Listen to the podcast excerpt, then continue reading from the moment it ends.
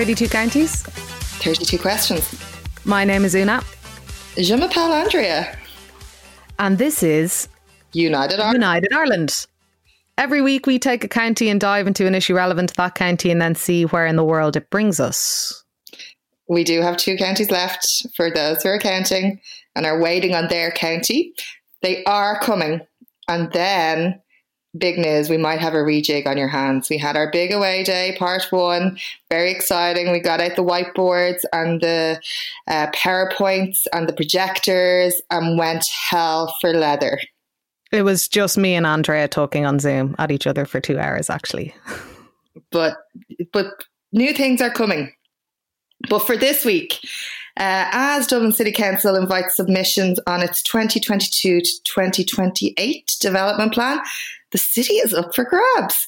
So we're talking to DCC planner about this mammoth project and most importantly, how you can contribute to build a city you don't want to live leave. I think it'd be more positive to say to build a city that you want to live in. So I'm, Yeah. so I'm going positive today. It's a it's a vibe. We're putting out the positive energies and the vibes. Um, thank you to all of our supporters on Patreon. As per usual, on a new month, a few people get knocked off. So if you want to check back in and see that you're still supporting, uh, give us a little review if you want. And um, when you do sign up to support us on Patreon, you get the Sunday Soothe, which last week's one in particular, if you haven't listened to it yet, I found it very helpful. It's just the episode that just keeps on giving. To be honest, isn't it? Sunday Soothe. Yeah, big time. But for now, it's the state of the nation.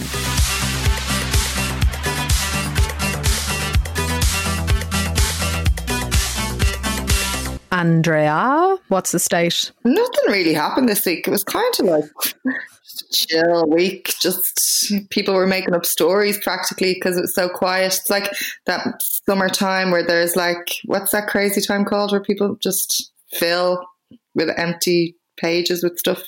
Silly season. Silly season, yeah, it was like that, wasn't it? Actually, it was like silly season. First of all, Trump was impeached uh, in the House of Representatives. It's to move forward. They're not. Mitch McConnell isn't going to call it back uh, until the day before Joe Biden um, gets his little moment on. On a side note to Joe, Joe Biden, guess who is singing his um, national anthem when he is being sworn in? I do not know. Lady Gaga. Guess who else is supporting? I do not know. Our Queen. It's her moment. Jennifer Lopez. Yes. Oh, no way. Yeah. Actually, watch Hustlers again the other night. Uh, that's that's all of the God. We haven't talked about J Lo in a long time. Well, her, you- her mo- you're welcome, J Lo. We put you on that national stage, and now you are uh, having your moment. So, congratulations. Yeah, it was all us. I love that we've got that's our story on Trump being impeached. J Lo's performing. obviously um this has been a really intense week uh, in Ireland for news with the publication of the Mother and Baby Homes report and all of the discourse around that. Um, we thought a lot about discussing this, and I actually think we'll probably discuss it in a couple of weeks because I feel like there is an awful lot of discussion about it at the moment. And as you know, when you listen to this podcast, we kind of like to take our time and digest things and go back to them. And we didn't just want to react and be repeating the things that other people are. Um, I think when I was, I was kind of getting angry about the emphasis on society because that can be a mechanism to not have accountability um, amongst the people who were the architects of that society. But I kept coming back to this idea of shame. I've got a piece this week in the Times about an end to shame. And um, this book that I really enjoy, I Choose Elena by Lucia Osborne Crowley. Um, there's loads in it about shame. It's about kind of recovering from sexual trauma. But one of the parts of it, she quotes um, Brown, who I kind of always go back to this quote on shame. Guilt and shame are profoundly different emotions. Guilt is the feeling that you've done something bad. Shame is the feeling that you are bad. Guilt is internally constructed based on our knowledge of ourselves and the recognition that our behavior has deviated from the self. Shame, on the other hand, is given to us by others. Shame is inorganic. Guilt says, I made a mistake. Shame says, I am a mistake. So, hopefully, this report and the discourse that emerges from it leads us to a place where we're not taking on that guilt and processing it as shame anymore. Uh, and so we should declare an end to shame, I think. Declared. Declared. Um, Ireland. Ireland's infection rate was the worst in the world last week. Uh, Jesus, there's not many. I mean, it's just very kind of this confluence of like darkness at the moment. I was hypothesizing a while ago that like the three lockdowns have three different personalities or qualities with regards to the consciousness raising. I think the first one was economic, and the second one was kind of cultural, personal. And I felt, you know, in December, November, December, when we kind of knew that another lockdown would happen because of how our leaders were acting in terms of thinking that the pandemic could skip Christmas, uh, that the third lockdown would be political a political consciousness raising. And I think that we're kind of seeing that emerge, and it'll be interesting to see what the impact of that is. Uh, obviously, deaths are rising, cases dropping, but as Leo Varadkar put it on the radio the other day, the die has been cast. By whom, I wonder? Um, so. Not Stephen Donnelly. well, we're we're sending um, good vibes and healing vibes to anyone who's sick at the moment or who's isolating, and also condolences to people who are losing loved ones. Uh, this is a difficult time, and it's hard to feel that the trauma is happening out there for a lot of people and these massive death tolls um, are just being announced every day. It feels very, very sad. Um, so I don't know what you really say about that. Like we're just kind of in it. I feel like what I feel, I feel like it's just we are just head down and getting through it, and like if we're lucky enough to, and that seems to be the only option at the moment. Um, and trying to steer away from the um, the anger and frustration of this being completely avoidable and i think that's what makes it the hardest to to to have to deal with when you're not seeing anyone you're not doing anything eh, like like everything is just stopped and for some people their lives and it was just it was completely avoidable and that yeah, I think um, holding all of those frustrations at the same time while trying to get through it, like you're saying, Andrea, is, is a is a tricky thing. Um, we've spoken about Facebook moderators and content moderators a lot on this podcast before, and something else is going on right now in Dublin. Andrea, what is that? Uh, so the Facebook moderators who are employed by Covalen, they were told that they were essential workers and that they had to come back to work in the building. So they were then provided with taxis to get home if they were working night shifts. But now it's emerged that that has been taken away from them. So these essential staff, it seems, are not quite essential um, in terms of what's being provided to them. So there's a big uh, there's a big story in the times.co.uk about it all um, and how the the the light is being shone further and further on moderators. And uh, somebody was highlight. I think Johnny uh, was tweeting about it, and someone was highlighting our episode of how it was quite an eye opener in terms of Facebook moderation. If you haven't listened, to maybe go back and have a listen to that. Cool. Um, and now for some good news.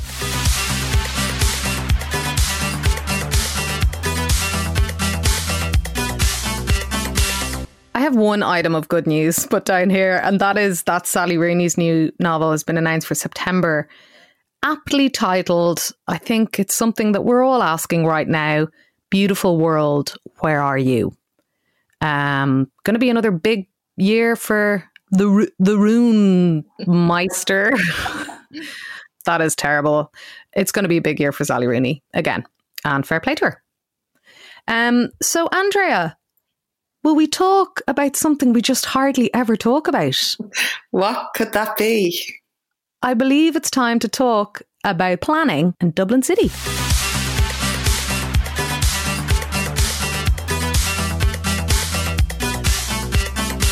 Now, the Dublin City Development Plan is something of a blueprint for the city. It's a big undertaking that tends to guide a fair bit of what happens on the ground from the council's perspective. What kind of development gets planning permission, what things are needed, what aren't, are all in the mix.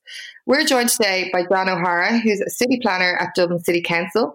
And today we're going to be talking to him about the plan and, most importantly, how you can contribute. Uh, welcome to United Ireland, John. Thank you very much, Andrea. Uh, I'm glad to be on your show. Yeah. Um, could you tell us how you got into planning?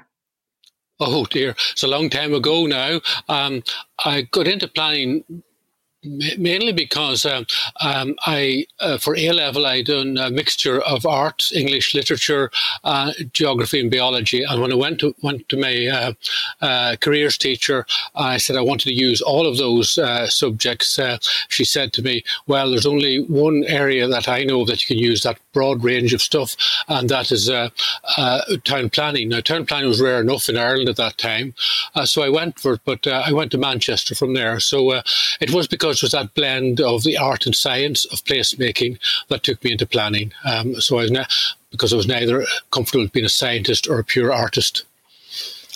How does the planning office in Dublin City Council operate, John? Like, how many planners are there, and what what are the general kind of job descriptions of what people are doing?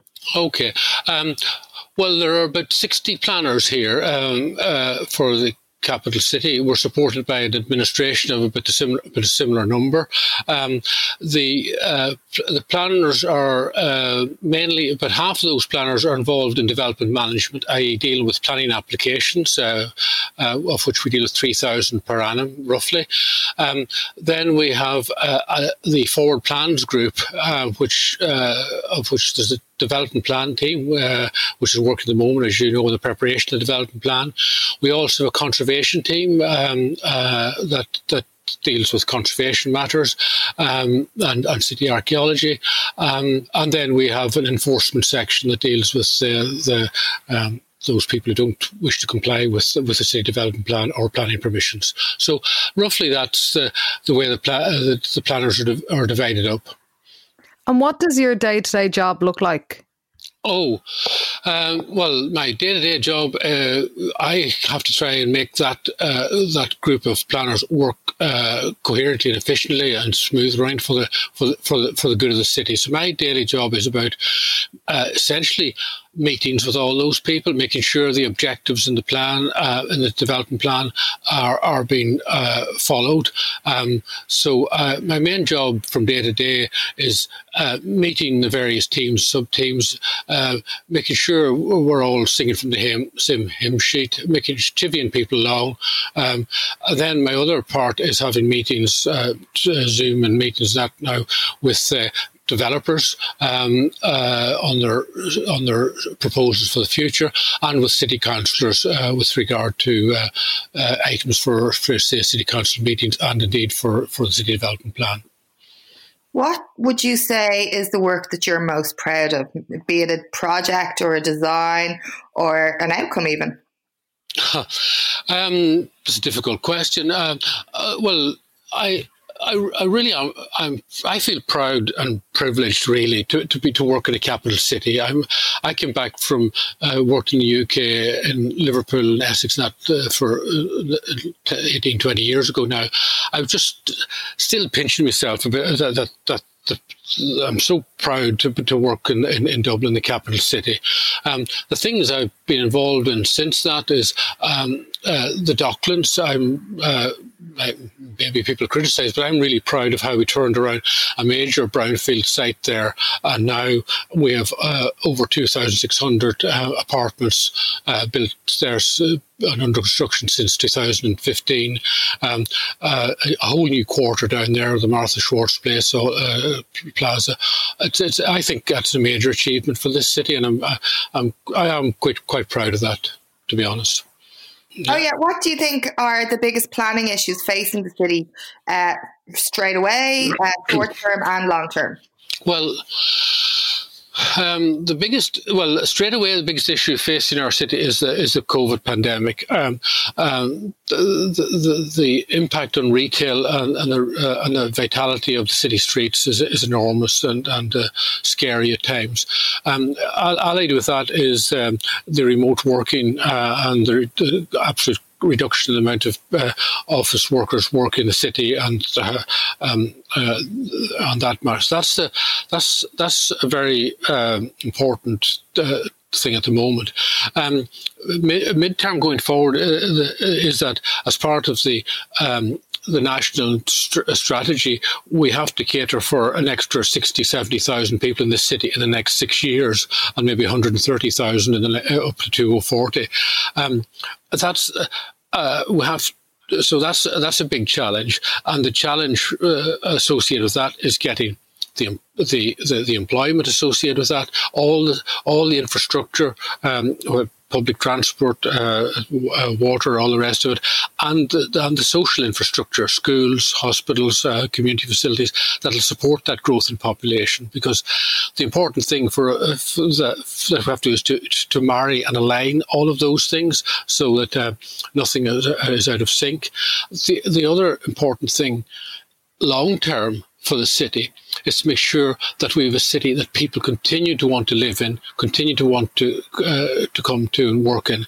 Um, we have to avoid uh, climate change is a big issue for for for the country and the city now, and our contribution will, to that will be to use every means possible to curtail further urban sprawl, to, to to make sure and and what we have to face here is that uh, the corollary of curtailing urban sprawl is higher density, quality density, density in the city, a more compact city.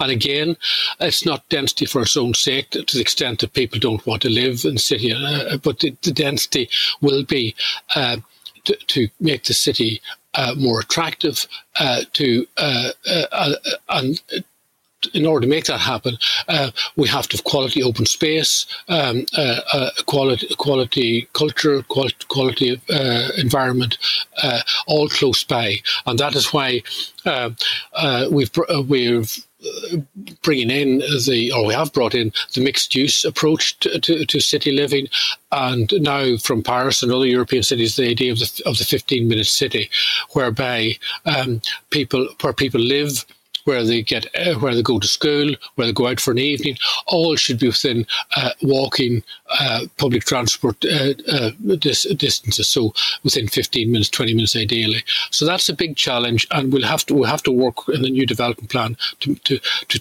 to make sure we achieve that that type of European style city in the future. You know, when you're talking about the the immediate challenge of of COVID in the city, which is so huge, John, like, are you guys having conversations about ha- what will happen to offices or office developments. There's been loads of kind of things written about the potential to convert offices back into residential and this kind of thing. Like, what kind of chats are you having about that? Oh, yeah, we are we are thinking about that um, uh, uh, uh, currently, and we're keeping a, we're keeping an eye on office occupancy rates in in the city. Um, there are a couple of things at play here at the at the at the at the top level. We've got to keep um, the vibrancy of the city uh, there. Whether that uh, and the vibrancy of the city, say within the canals, is about the mix, the mix of activities and the mix of uses in the city, um, and that invo- that's residential work. Whether it be office work and and uh, recreational cultural uses uh, and retail, so the balance of that uh, may shift. Uh, we we we may ha- need to get more well, we will need to get more residential in the city to, to increase the vitality in the in the city. uh, when you look closely at the, at, uh, it's not as simple as it seems to just cha- uh, reimagine or re- repurpose office buildings. Um, first of all, office buildings. Um, uh, it may well be that post post COVID, you have less people in, in an office. You have uh, uh, so they'll be more spread out. So you'll still need the same office space, but but instead of hundred people per floor, it's only fifty people per floor. So we may still need the, uh, the same office space um, with reduced numbers of people. The second point, I'm working closely with our building control people, looking at uh, how you might change office buildings if they did come. But a lot of the office buildings are the, from the 70s, 80s, 90s are are not of a suitable standard for residential uh, conversion. They have got poor insulation. They're very deep in their floor plate, so it's hard to get light into them for for for uh, good residential living. And there are things like that need to be looked at. If if an office building is suitable for res- sorry, if an office site is suitable for residential, it may well be better to to uh, have a purpose-built new new uh, uh, new apartment building on the site. So that's the sort of thinking we're going through at the moment. Nothing definitive at this stage. John, I have this thing in my mind where I'd love to have an event where people come and list plan their ideal city and make a list of all the things that have to be in it and then fit them in to fit like let's say that you have to have like childcare, you have to have a school, you have to have a mm. nightclub, you have to have um, a yeah. theater. How far off the mark is this when it comes to actually planning a city? Like, do you get to do a checklist of everything that needs to go in and then fit it in, or does how does it well, well, that's that's not far off the mark. Uh, you know, as I say, the, the the the, the city the city is is like a very complex, uh, old fashioned clock where all the cogs uh, are of different sizes and that, but they have to relate and have to work together to, in order to, to chime uh, correctly. You know, um, uh, the city evolves; it's shaped by its, its, by its history and etc. etc. But um, so all of those things that you talk about, all those parts of the jigsaw. Um, we, uh, uh, there are different pressure groups in the city, different different different uh, groups and individuals and and um, uh, lobby groups with different different weights attached to them. It's our job as a planning authority to balance that out and to to to to, to, to achieve to achieve the right mix.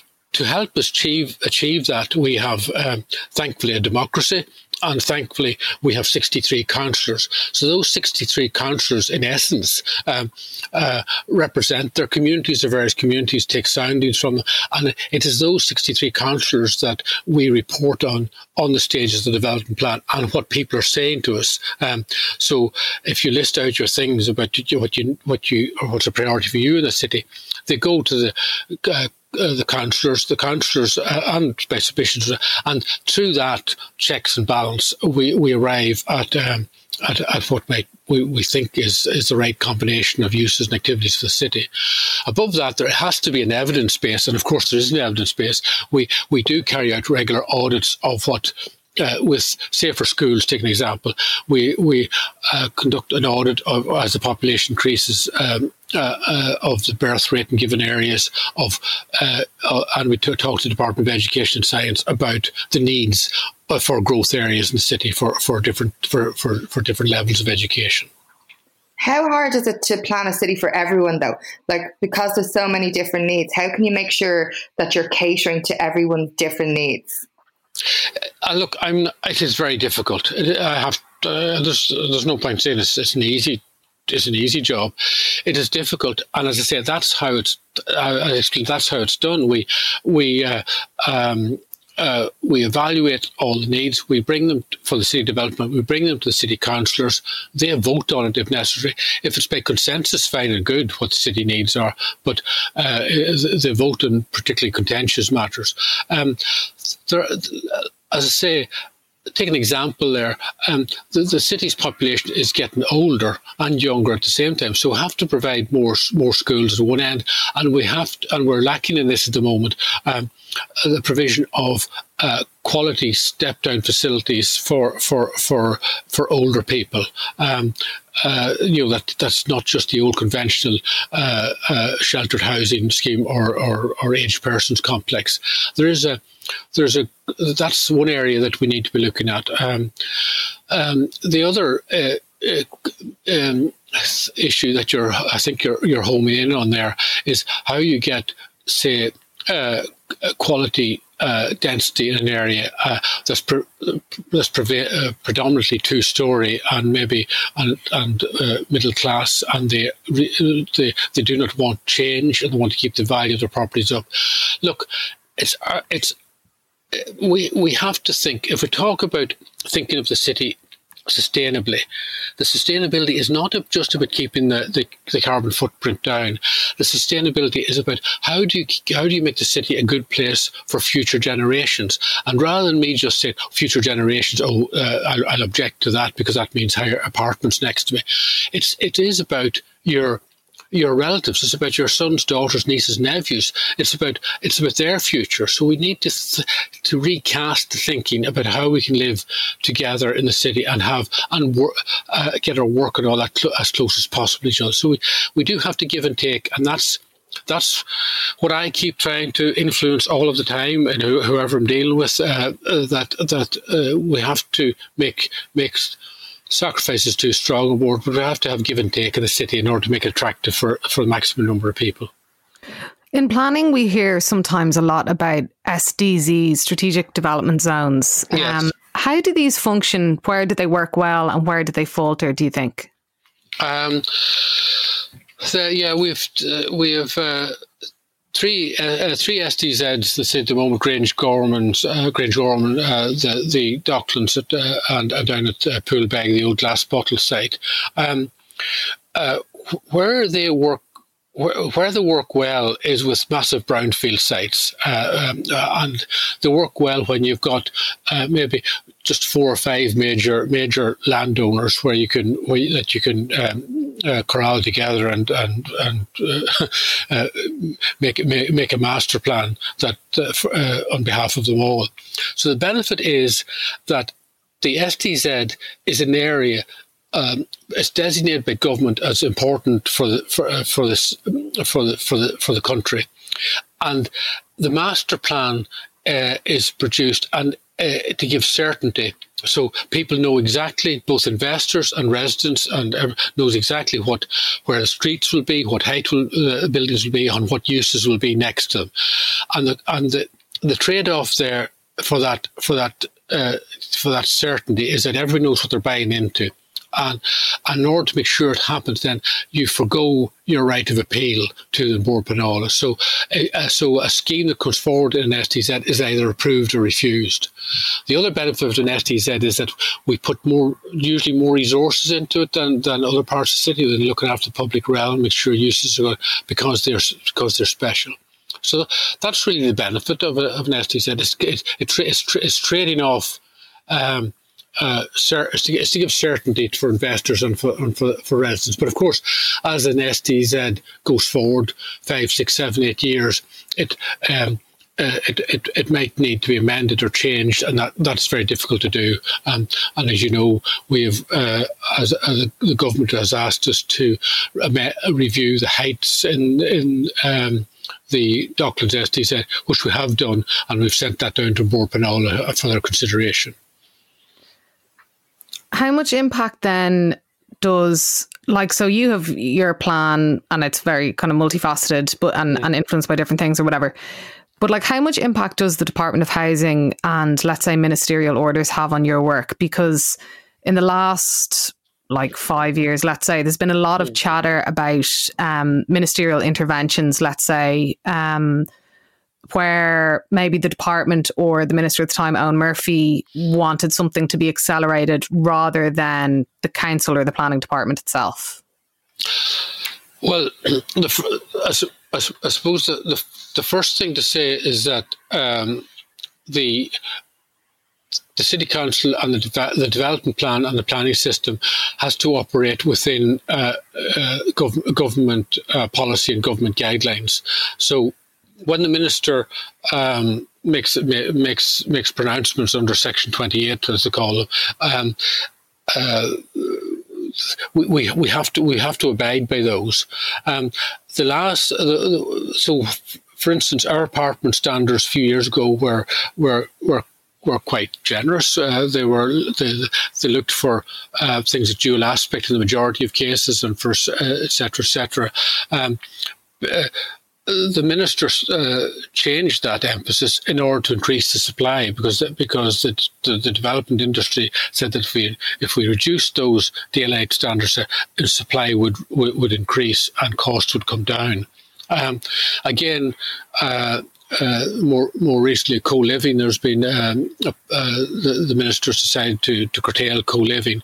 Um, we have to abide by, by those. Of course, the other one is the height standards. Um, now, that was because in our in our development last development plan, uh, the minister deemed that the blanket height approach over the city, where there was four or five stories in some areas, and eight stories in the other areas, and that was it, um, was that was that was too much of a blanket policy. Um, look, I, whether or not that uh, those uh, a lot of people, a lot of councillors think that the that the, the government is intervening too much in, in, in local matters. Um, uh, but I, one way or the other, I have to I have to uh, work with with government policy. Um, for instance, with height, there in the new development plan, we will be looking closely at the height, and we will um, absolutely not uh, not be having a blanket height approach. We will look at a, a height in a different way by by using a different methodology and how we can control and manage height. Hmm. I guess on the the kind of construction cost thing, like developers obviously wanted the the construction industry and development industry wanted those guidelines changed so they could increase density, so the cost will come down. But cost yeah. hasn't come down, has it? I mean, it, construction cost seems to be absolutely no. sensational in Dublin City. No, it, it, it, has not come down, and uh, that was the that was the argument of um, the the planning authority here uh, at the at the outset. Um, mm. So we knew.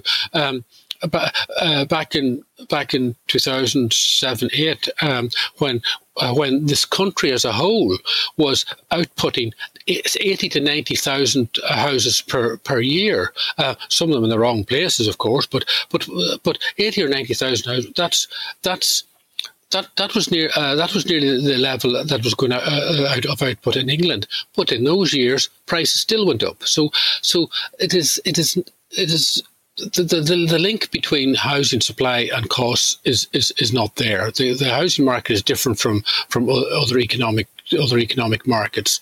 Um, again, uh, we have uh, just by way of uh, information, we have we have a bit uh, planning permissions out there uh, for about eighteen thousand apartment units. Now, uh, if you know, there's a, well, they're not, they're not, they're not built. You know, I know there are pressures on the on the development sector about getting, uh, but um, if if those were built, that might that that might ease uh, the situation somewhat. But I think, look, it's about the amount of money and the amount that's in the, in the economy and amount of lending that's in the economy. That's more important than than, than land supply. And but uh, land value is another important thing. But that's that that would be another issue. Do you remember there was a, a report uh, done 20, 30 years ago about um, land values and how you capture land values, but uh, it was never implemented. Uh, mm. so that is a matter for for government. How how you, but to me, as a as a planner working in the city here, the, one of the most effective ways of making uh, more affordable housing would be to manage the control of the of the, of the land underneath the apartments. Mm, definitely. Do you think, John, the planning department in the council gets too much stick from the public? Um, well, a, we do get a lot of stick from the public, but that's because people uh, people uh, um, so uh, maybe over think we have overreach, think that we control every aspect of society. Um, you know, we don't manage every aspect of society. We we, we mainly control. Uh, uh uh, buildings, streets, placemaking, that that that sort of thing.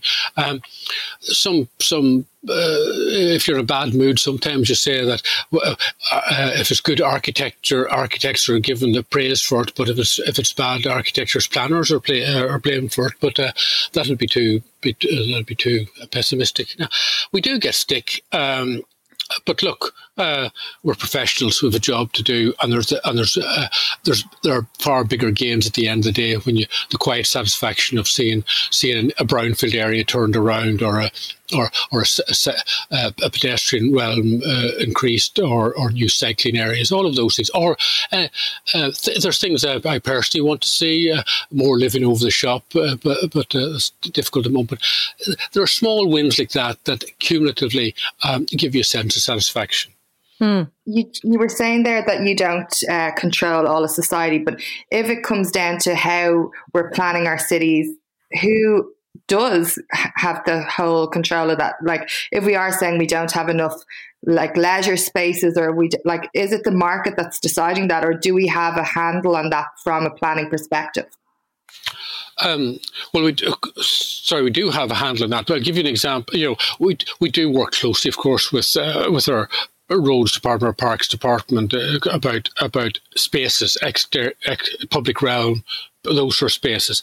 But if you're to talk about uh, uh, spaces uh, for cultural spaces for or, uh, um, uh, or for for music or whatever, we we can provide those. Uh, you can you can put a policy in that every development over a certain size must have a, must have an, a, a, box or an area on the ground for whatever for for culture artistic space. Um, but th- that has to that has to be realistic. Uh, ha- what we cannot control it is the price of that, or the vo- or, or so. Um, you could have a, you could if you if you you could have a high vacancy rate there if it's if it's too price if it's too expensive to occupy. You know, so that's an example of where um, uh, planning. Uh, we can we can have policy to provide the space, surely, but then there are other, other aspects to be to be considered as well. Okay, let's talk about the city development plan because it's one of the few opportunities I think um, members of the public have to contribute to the long term kind of, or uh, well, short term, sure. really short, medium term um, yeah. planning of the city. Yeah. What is the city development plan? What can it do and what can't it do? That's a massive question. Um,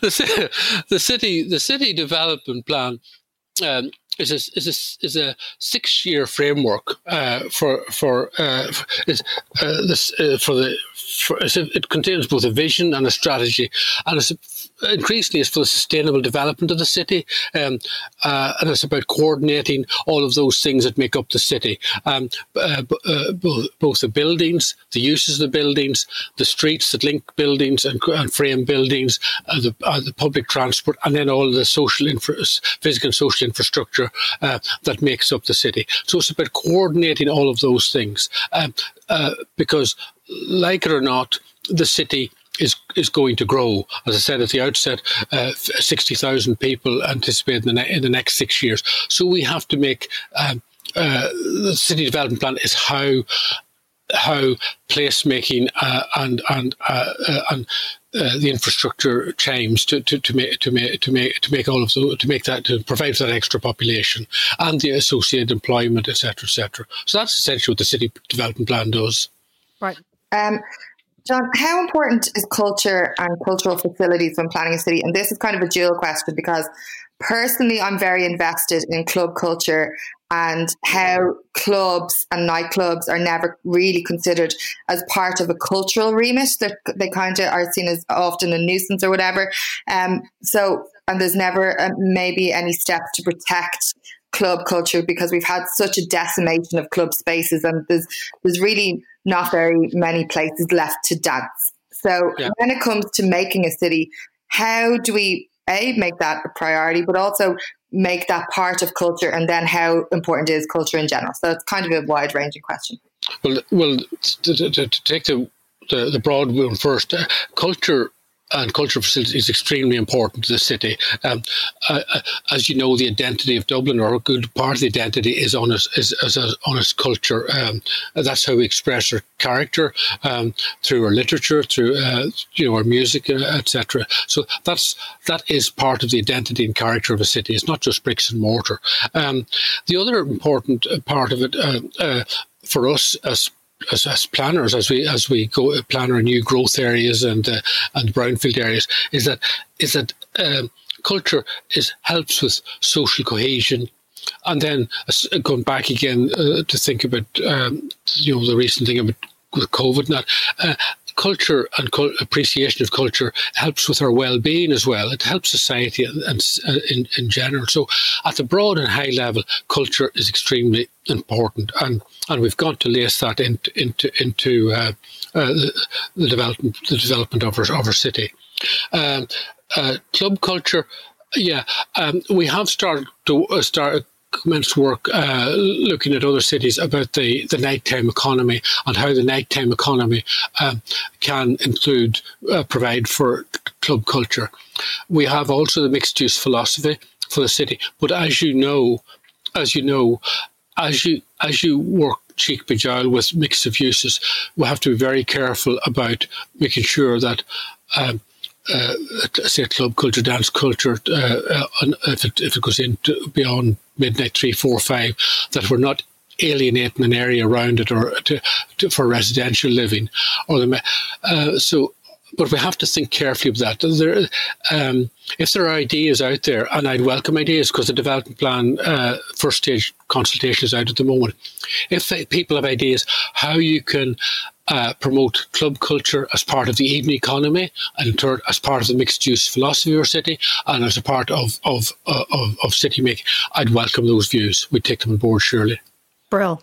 And that brings us to the the kind of the practical part and the instructive part for our listeners. Yeah. Let's say you have an idea, you figure out what you want in Dublin City.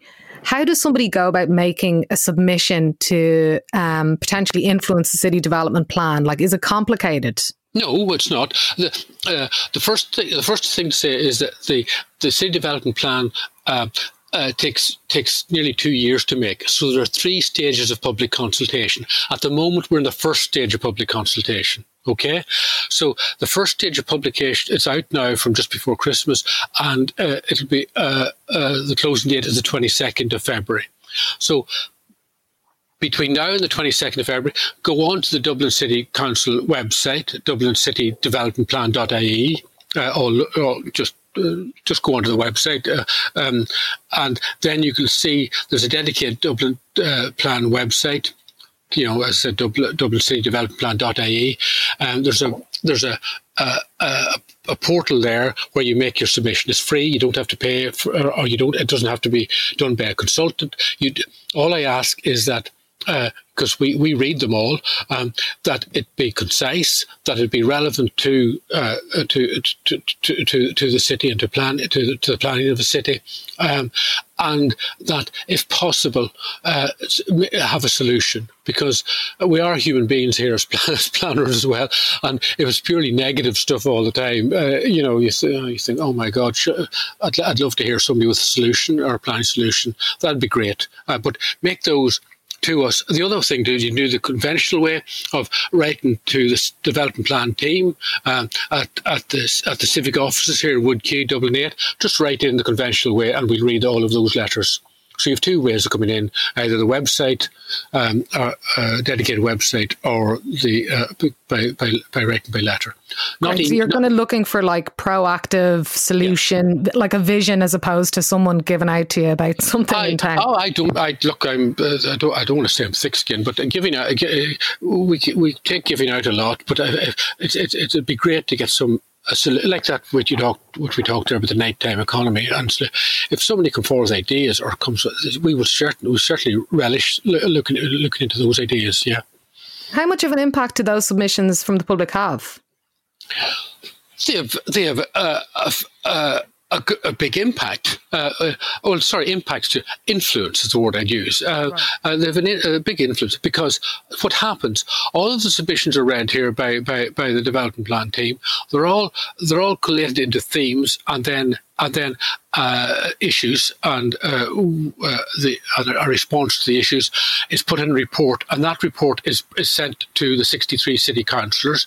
The city, the 63 city councillors then consider that report and uh, uh, in depth, and they put forward motions that and bring it to their to their meeting in in June uh, for the first stage here, and and then they uh, from that they give directions to us as the as the uh, uh, officials of the planning department as to what shape the draft development plan should take. And then that draft draft development plan over the summer and uh, the autumn goes through another iteration. So you can see right away how important it is to, to influence the plan from an early stage. I might add uh, the only thing uh, that you you you can't make submissions on at this early stage is zoning. Zoning is for if you, I'll, I'll, explain the logic of that for you. At this point, we're looking at all of those things I've talked about: good place making, the uses of the city, the direction the city should be going. Um, but then once we've set that in place, then the ideas for zoning and what land should be rezoned uh, is the follow up, the, uh, the, next stage in order to implement or to put to put bones on the put bone, put flesh on the on the on the bones of the, of of, of the of what the council will have agreed as the direction of the city the city development plan. Amazing. Hopefully now all our listeners get going and make some submissions on that. Um, but before yeah. we let you go, we have two quick questions. Um, what do you think of the general argument that the council should be building and providing public housing at a greater rate than private developers? Uh, well, I, first of all, I, wouldn't set the rate that private developers are doing as a, as a, as a benchmark uh, to, to, to, but certainly um, uh, the council uh, should be building more social housing. But my personal thing is that um, I want to get away, and uh, as planners, we want to get away from the thing of just uh, polarized social public housing and then private housing. We want to provide a gradation of housing where um, uh, there's a, a, mix of tenure, more affordable housing. Uh, typologies are mixed up, uh, uh, where it won't be. You won't have getaways, ghettos, uh, getaways versions of housing and salubrious versions of housing. That's what I'd like to get to. But certainly, we should be ramping up on social and affordable uh, housing, um, a affordable housing for people on on on, on lower lower income, you know, or for reasonable income. So that's my ambition, yeah, as a personal ambition. I did, sorry, your next question, I forgot it. I've forgotten it. The final question. Um, we have a feature in uh, United Ireland called It's Bananas, and we uh, it has kind of steered into this area uh, where we basically are calling co-living bananas the sheer amount of it, but also, I suppose, who wants to live in it and the type of life it provides. So, what's the logic behind co-living keep getting the nod and permission, even though it's been banned? But we still, we I suppose, we have uh, Jervis Street getting the nod, uh, and also uh, Phibsborough. There's uh, an uprising against the co-living out there. What's the why does it keep getting uh, the go ahead? Well, uh, uh, as you keep is too strong a word. There's there is a limbo period for applications that were submitted um, uh, uh, uh, uh just before the minister's uh, final order came in. They they will be assessed on their merits um, before you. Um, but as far as from the minister's final order, um, the, the, the, those applications will will, will, will not will, are deemed not acceptable. The reason the reason co-living was brought in, in the first place, and I'm not by, by giving you the reason I'm not saying I'm, con- I'm condoning or supporting it. Co-living was meant to be a temporary type of accommodation for key workers, uh, mainly for high tech workers and for foreign investment workers. So, for that, to that extent, that those that type of living is for for well for for for for temporary living. They're meant to be for principally around the Docklands and on major high, uh, high, high fast transport routes close to that area. So um, uh, there are some areas where there are high capacity bus routes or Luas lanes close to, where you can get in in five ten minutes to to the to the to the, the financial services area that where co-living is important. Our concern throughout, throughout and it's always been our concern is that um, if if co-living became a permanent solution, that would be highly worrying for us, um, and that was our concern throughout. But and we conveyed that uh, to to to uh, the minister as well before he made his, his, his recent decision. Fair enough. Um, thanks so much for, for that, John. That's been really informative. We talk a lot about the city on this podcast, and it's really great to get a, a, planner's perspective. And I think our listeners will find it really instructive. So thanks for for joining us. It's John yeah. O'Hara, city planner with Dublin City Council. Thank you very much. Pleasure.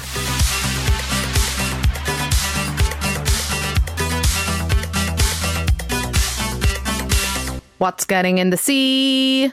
It's really depressing this week that I've loads of things for getting in the sea and it's bananas and not one bit of good news or fave bits. I was literally like, oh, this is the bits this week. Okay, so we'll kick off. Getting in the sea. Splish splash. Uh, splish splash. Uh, Fine Gael and Fianna Fáil were taking a bath when they snuck their Golfgate senators back in on the day the mother and baby home report came out. And it just so the pits of how that was they strategically chose to hide news on a day when something so overwhelming and tragic was happening that they were using it to their benefit. And i just it just hit really hard i think that there could be the capacity to act like that. And i know that there's always strategic hiding of news going on but that was just so base. It was just so violent, I felt. Cynicism, party politics. uh, next up on Getting in the Sea, uh, get the swimming trunks out, Stephen Donnelly, because the way he spoke to Catherine Connolly in the convention centre uh, on Wednesday evening was so rude, so entitled, so like all those adjectives that we can put in there. It was just the absolute pits. And like the graw for Catherine Connolly is is huge uh, from this podcast for sure. And not that that matters because the the rudeness of it cuts through anything, and the fact that he would not speak to a man like that. There is no no doubt about it. And the fact that Catherine Connolly is like so so soft and like she's so firm in all her ways, but like it, you're just like piss off, Stephen. You absolute like don't be such a dick. Um, so that was that one, and finally, my getting in the sea is like uh, busybodies, COVID busybodies in particular, but busybodies at any time. Like get a grip, take up a hobby, do a jigsaw, piss off. Great. and now it's, it's bananas.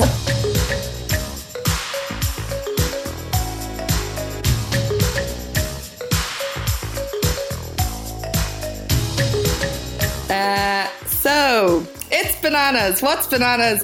It's our special It's Bananas co living segment. Um, so, Jervis Street co living development has been given the go ahead. Yes, it's true. Um, after all our talk about how it was being banned, uh, we now have another development that is getting the go ahead. And actually, today I saw that Cat.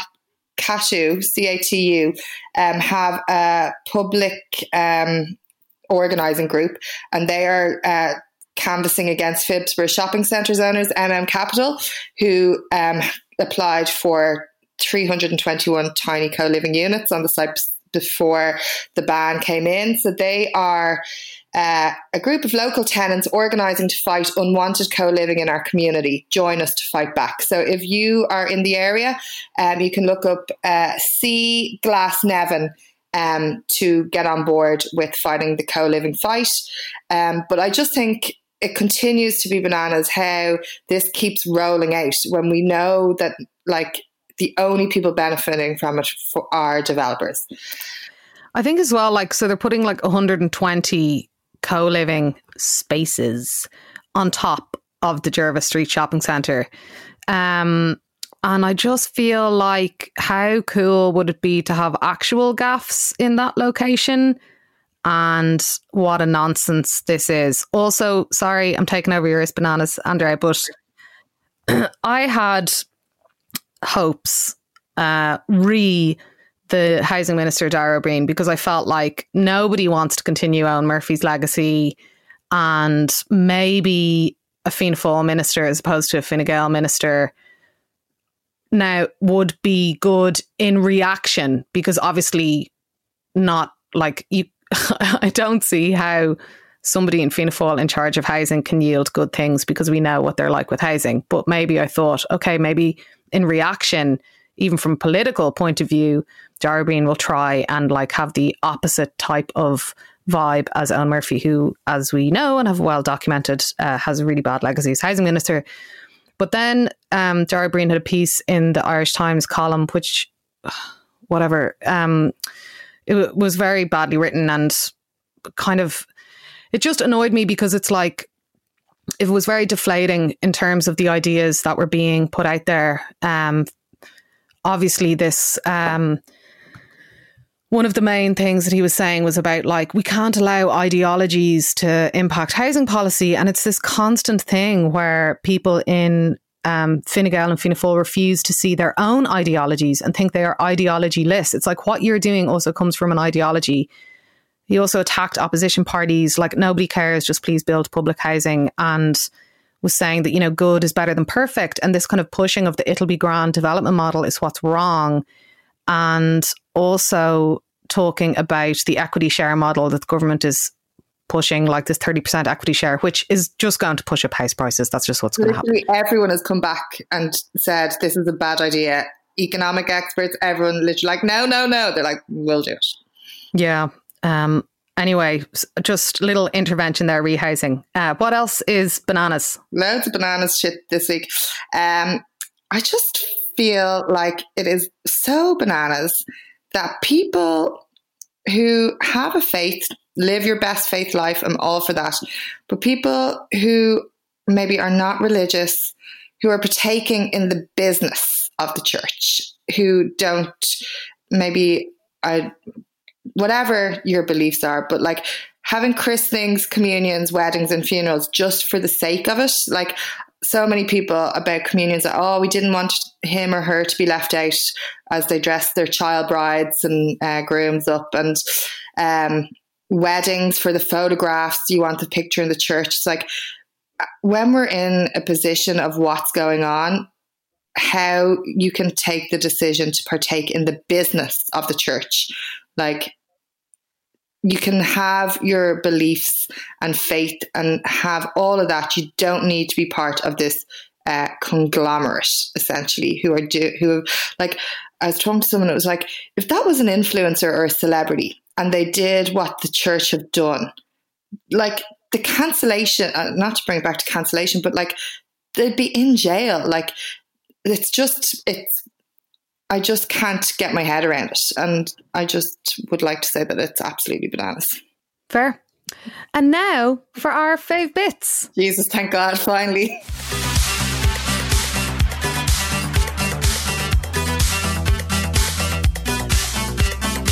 What are your five bits this week, Andrea? I really was like, what have I done culturally? Nothing. What have I watched that's worth talking about? Nothing. Read anything? No fab. That's a good fave bit, isn't it? So then I decided, you know what my fave bit is?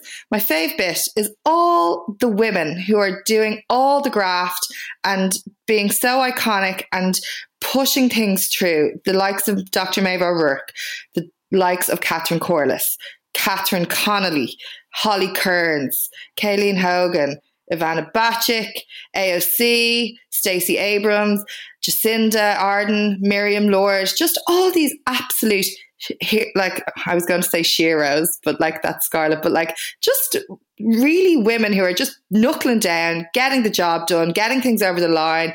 And it's just when you compare it to the um, men who are in this maybe higher roles or whatever, who are making bumbling messes of things, it just is really stark at the moment of how amazing and important it is to have women in these roles or creating these roles in politics. And yeah, that's my that's one of my, my favorite. Also, as a complete antithesis to that, is I've stumbled across this program on Netflix, and it's called Dream Home Makeover. So far, so good, but it is the funniest. It's not the funniest thing. It's it's presented by the whitest woman ever and the like the interiors that she does over are the most american whitest woman makeovers ever. And it's just phenomenal to watch to be like how is this real life and how is this got to show? And like, it starts off like, I just did up my house and I put up pictures on Instagram and everyone loved it. So then I've started doing these makeovers and they're like these million dollar makeovers where she's building like basketball courts and everything's painted white. And then it's like, she has this like interior shop where she has all these like ornaments that she just stacks. Is that too much stacking? Do we need to stack this a bit more? And it's like there's no like n- the p- houses she's doing. They don't have any of their own belongings. It's all her like stuff. It's just the most bananas program, and it's really been a really great escape to watch. Mm, I think we definitely need a dose of escapism and distraction at the moment. Um, bits.